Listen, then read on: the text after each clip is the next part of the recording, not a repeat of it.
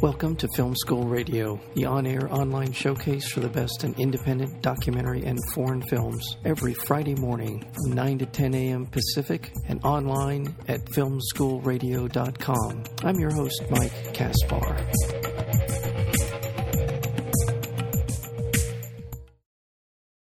Science fiction has long anticipated the rise of machine intelligence.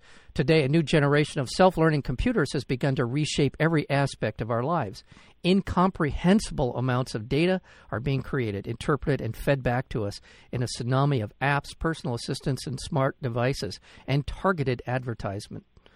Virtually every industry on earth is experiencing this transformation from job automation to medical diagnosis to even military operations.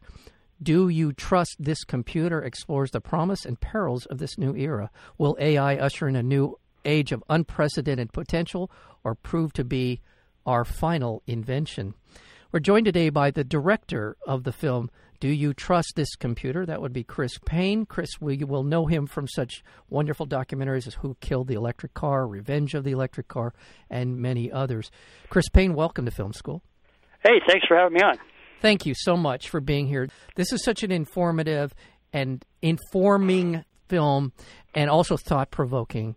Uh, this film. Where did I know you were kind of a techie, obviously from Who Killed the Electric Car and other documentaries you've done. You've been in this realm before. What prompted this particular documentary at this particular time? Uh, yeah, it's funny you say that because uh, you know the electric car movies were really about te- how technology can solve problems and uh, really maybe get us into the future. And and uh, oddly, this film turned out to be like, oh gosh, we better be careful. Yeah. Uh, I don't know. I grew up in in Palo Alto, and in the '70s, everything was uh, sort of coming online here, and um, I've always been interested in technology and and p- part of that culture. And I've been feeling for the last ten years that you know there is a there's a trouble in the wings with with uh, the way tech is deploying right now, and we hear a lot about how great it is because that's what marketing and capitalism and you know, and kind of optimistic thinking that we all want to have goes. But uh, saw a chance for us to kind of take uh, Stephen Hawking's unbelievable statement that there was an existential danger facing us, yeah. and take a look at well, what could that be?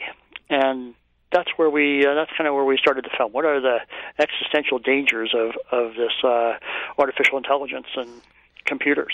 I, I remember this statement that he made, and I'm uh, hopefully I don't butcher it too badly, but he basically said that this is, in some manner of speaking, the idea of AI and an out of control technology. Is it? Yeah, it poses a, a threat to the very existence of humanity on this planet. It's some is is that even close to what he said? Some version of that? Yeah, I that sounds pretty good. I, I'm not looking at the quote, but I, I remember yeah. when I read that, and and then uh, Bill Gates and uh, Musk and uh, Wozniak and uh, a number of people I really respect were saying we've got to be careful here. And I thought, well, what? They're worried about Skynet and you know right. Arnold Schwarzenegger coming back or something. And um, clearly, they could not be concerned about that. So we started the process of like, okay, well, let's look at what some reasonable dangers are and try to do it without um, you know, arriving in science fiction on the very first beat. And it was a, a much more difficult project than I think any of us expected. Um, and then we wanted to make the thing as entertaining as possible. So we uh, set a pretty uh, unexpectedly challenging assignment for ourselves, and I'm really I'm glad that we were able to deliver finally. Yeah, let, let me just sort of, uh, and again, please jump in. But I, the film is basically about the this sort of scanning the horizon of technology, where it came from in in a in a small way that's covered, but also where we are today, and looking over the horizon at where we seem to be headed in a lot of different venues, a lot of different avenues. Uh, and go ahead, jump in if that's in. Add yeah, on. that's that's what we tried to do. Uh, you know, Mark Monroe, who yeah. uh, is my writer on this project, brilliant writer. He he uh, threaded uh, Icarus, which uh, yeah. you know last year, which was such a terrific film, and Mark was on so many films that I love, and he agreed to come on this thing. And how are we going to take so many threads and try to create like a compression that has something to say about um, awareness and what we as you know casual observers and users of this technology really want to keep our pay attention to in the in the coming years. And so um, we thought, let's thread science fiction as a starting place, and then get into the nitty gritty of what's actually happening. And there's a little bit of history, and there's um, a lot of historical analog, like um, looking at examples. I think uh, Eric Horvitz makes a terrific point in the film um, about how far tech came on airplanes since Kitty Hawk in the last 50 years. Who would believe that we would go from that moment to the moment that we're in with airplanes, just as one example. Mm-hmm. So when you extend any any historical example of a technology being deployed, the where the, the question of where AI is going is almost impossible to fathom because it's we, we just haven't been there before. Right. It, it is. There is. Uh, there's a formula, and I've forgotten the name of it. That they, when they talk about computing and computing power, that every so many years, the capacity and the speed doubles. Or I'm, I'm again, I, I am in over my head. Oh, you're thinking bit. about uh, Moore's law. Moore's law, and yeah, and it just yeah, just the the uh, incredible acceleration of processing power, and you know that that was predicted to like play out very quickly, and and and and I think even to Gordon's surprise, Gordon Moore, who who, who coined this expression years ago, uh, the speed of processors and the price of intelligence kept you know going up and down at the same time at these incredible rates of speed. Uh, some people think that might be plateauing now, and that that uh, technology is not going to continue at this this breakneck speed. But for every theory like that, there's one saying, you know what, we are just getting into the amount that we can do with uh, machine intelligence, not because of the hardware, but because of the way the software is behaving. And I think it's really at the core of our film was looking at how software is improving and, and what it's beginning to be able to do. Right. I know that uh, a few years ago they were talking about that. You know, where we are approaching the ceiling, but it, and it had all to do with the materials that we're using, mm-hmm. and then mm-hmm. there was a lot of discussion about the different kinds of materials that they're coming up with, sort of uh, material that they're essentially is man-made now, and they're just creating this the bubble technology. I remember that was another one that was coming, and it was going to revolutionize. the, you know, all kinds of things are going to happen, and and again, I think a big component of this, and we talked a little bit off mic about this, is yes, the technologies are improving. Yes, the, the, the software engineers are getting better and better. All these kinds of things are accelerating this rise of artificial intelligence and also robotics that are replacing humans and all the rest of it. But it's hard to ignore the kind of the the uh, the profit margin as a something that is pushing us further than our ability to understand what's going on. Would you agree with that? Yeah, I would. I think that's because you know the smartest, um, best people, arguably, in uh, in tech right now are at companies where they can make a lot of money. And uh, for a while, that was hedge funds. In fact, uh, David Ferrucci, who developed IBM Watson, that famously uh, won beat human beings in Jeopardy, which people thought was never possible. He's got work, working with a, a hedge fund in New York to try to like figure out algorithms that can make money. Um, and many of the top um, AI people in the world are working for Google, at DeepMind, uh, at Facebook. That these these people are working in companies that are set up to make money, and the problem with that, of course, is that there's other values to society besides making money. Yes. And oftentimes, the way you make money is you you build things for the military. You build things to make money off the stock market, which isn't always a uh, a great way to create value in society. So I think we're sort of up against our own nemesis. Like uh, people want to be successful, they want to have a good run if they're smart enough to figure something out. But on the flip side is what kinds of what kinds of society are we creating, and, and what will the cost be? Right, and without painting it as all dark and you know and disastrous, but in a way, in, in a way, in a way, we've we've met the enemy, and and, and he is us. And, yeah, it is. And of course, there. Are, I mean, you're absolutely right. There's amazing, incredible things going on with AI. This is, right. uh, and our our film is not meant to be doom and gloom about it. Uh, where the the strongest stuff is happening in medicine, of course, diagnostics, and people can go in with a uh, with a diagnostic image of of a cancer or something like that, and you can have a computer pick out an image out of compare it to hundreds of thousands of other images and pick out a problem that uh, a radiologist might not be able to see, and and and suggest a possible um, you know therapy for it. Right. So, and that, that's one of you know millions of examples. And Right. If you look at Ray Kurzweil's writing and a lot of the uh, people that are utopians about what's happening next, uh, there's a lot that is very true in, in what they're what they're up to. But it's it's there's two sides of the coin, and we thought we had the opportunity to well, let's look at the at the flip side of the coin a little bit, and then uh, let, let the audience make the decision. Absolutely, absolutely, and you're right. The, the, the it is an incredible uh, opportunity in terms of human well-being and health. The ability to we can watch we can watch at the uh, the micro level cells reproduce, which are causing cancer, and how you can combat that. The, just a phenomenal. The surgery that's performed in the film. Uh, on a, a brain operation, which is just unbelievably delicate and dangerous, and yet we're getting this fantastic um, aid from from compu- Machines. from machines or doing the, all kinds of things. By the way, I want to remind our listeners that we're speaking with Chris Paine. He is the director of this new film. It's called "Do You Trust This Computer?" Um, and there is there's one person who, and you'll have to help me, who said it in the film, who said, uh, which you, you mentioned Google a minute ago, that he he posits in the film he doesn't even know if Google knows where it's going because in a lot of ways they're driving this uh, idea of AI and also the ability to tailor information to every single specific person who, on the planet. And this is an amazing, remarkable uh, technology that we're also talking about tailoring it to you. Sort of the the internet becomes a reflection of yourself in the eyes of these com- of the computer you're on, right?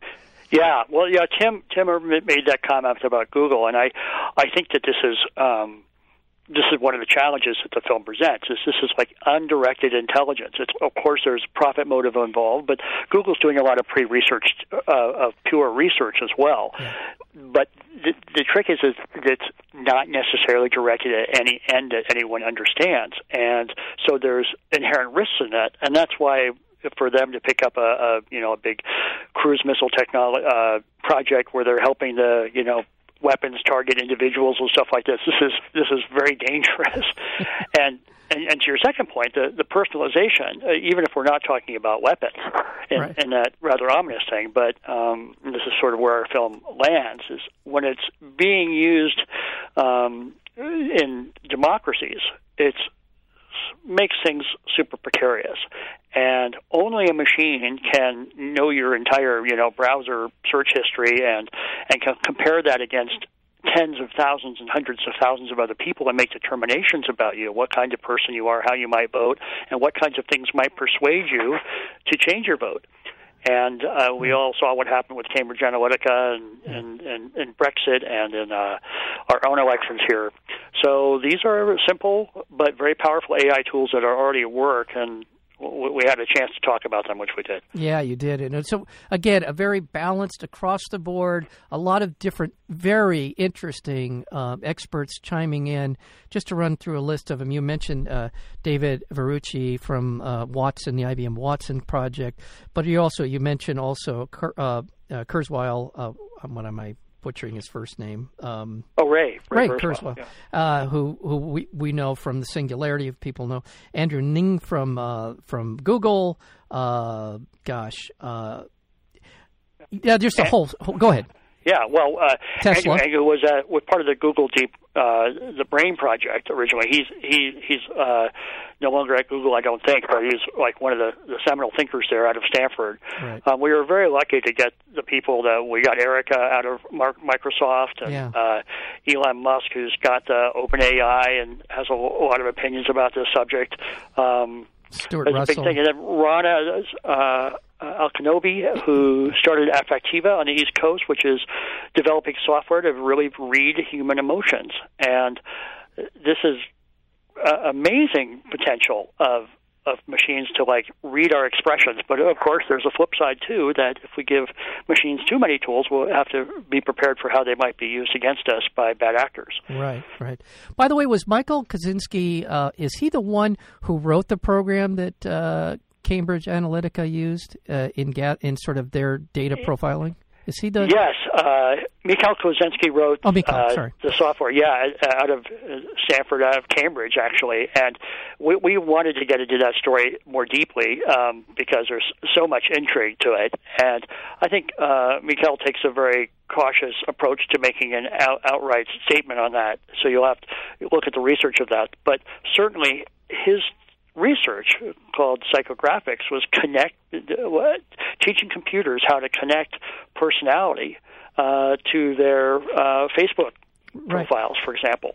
This was turned out to be a very powerful, marketable technology. Well, well, right, and he was able to get a hold of a whole, like a, a treasure trove, a, a massive dump of Facebook um, data, Facebook uh, profiles, which at, which to that point I don't think had ever been granted voluntarily to anyone Yeah. on that scale.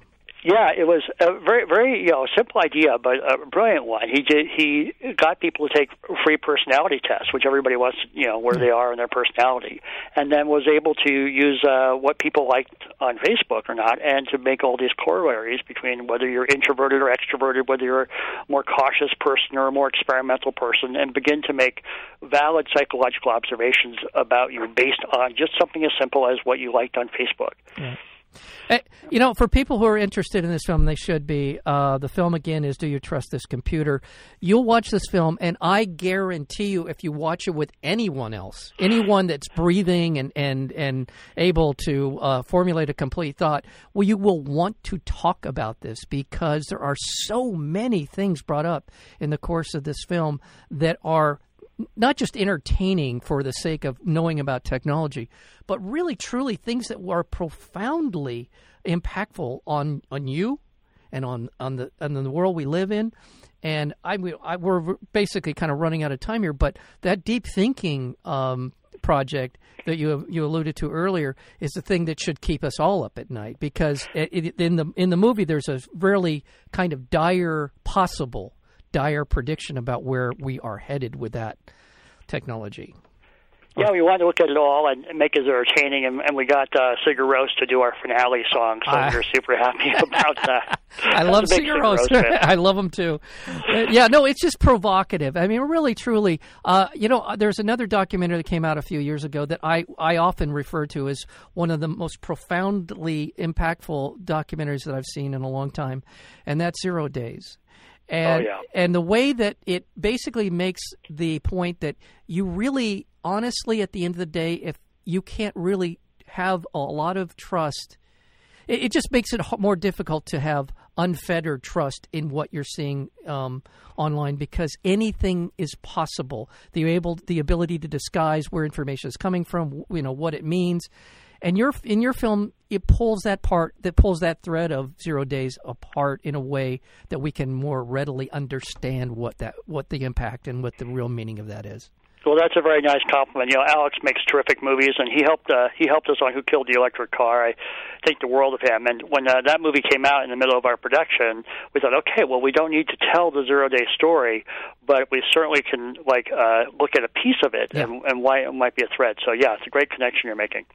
Yeah, well, I you know what? I, I, I know that if, without giving too much away in your personal life, I believe you're off to a very special event as we speak. Or do you want to talk about that at all, or where Well, you sure. I mean, the theme this year at uh, Burning Man is iRobot, and there's always been a lot of tech people out there. I, I, it's, I think, where I met a, a lot of the, of the people in the tech world that I've gotten to work with over the years. So it's a, it's a kind of a holiday and kind of a abandoned, and I always look forward to it. a working holiday, maybe. Yes, for for my unconscious. well, I, I am so happy. I, I, I had mentioned this on air. Chris Paine was the very first filmmaker I ever had on film school, and and uh, thank you so much for this film. Thank you for your work over the years, your your uh, your insights, and your your ability to tell a, a story that makes it uh, understandable and relatable uh, not only for uh, the electric car and the fate of the electric car, but all the other work that you've done. And this is no exception. This is a terrific documentary. Uh, do you trust this computer? Chris Paine, thank you so much for being here on Film School. Hey, thank you, Mike.